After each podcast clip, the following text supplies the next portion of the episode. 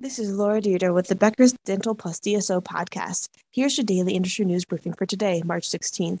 First, six dental companies were ranked among the fastest growing private companies in the U.S. by Inc. magazine for 2022.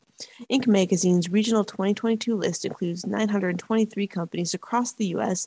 and the percentage of growth for each company over the two years.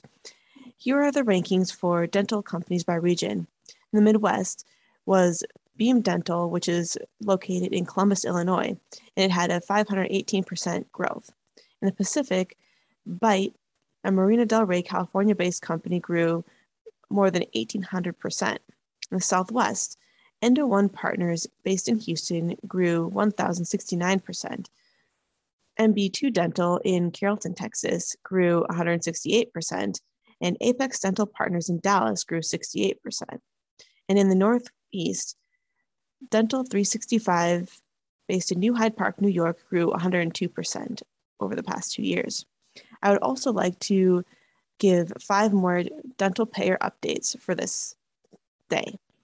First, dental electronic data interchange company DentalXChange has received a strategic investment from Bringle Sagemount private equity firm. Two, 30% of dental practices in the U.S. served patients with public insurance in 2020.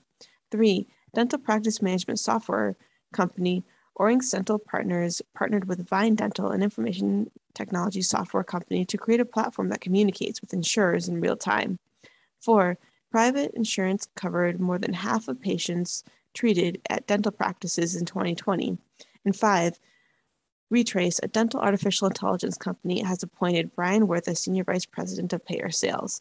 If you would like the latest in the dental and healthcare industry news delivered to your inbox every afternoon, subscribe to the Becker's Dental Plus DSO Review e newsletter through our website at www.beckersdental.com.